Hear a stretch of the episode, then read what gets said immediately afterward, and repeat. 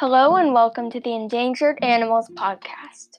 This is a podcast where we will be talking about different endangered animals and how they came to that.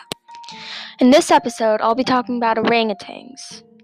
There are three different species of orangutans there's the Bornean, Sumatran, and Tapanuli. The Bornean is endangered, and the Sumatran is critically endangered. Today, we will be talking mostly about the Sumatran.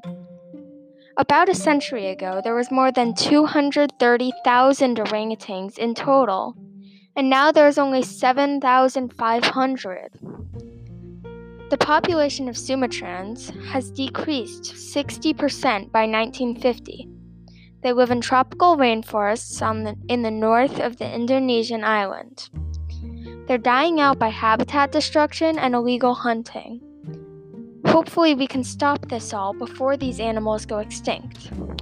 Thank you for listening to Endangered Animals Podcast and tune in next time for a talk about mountain gorillas.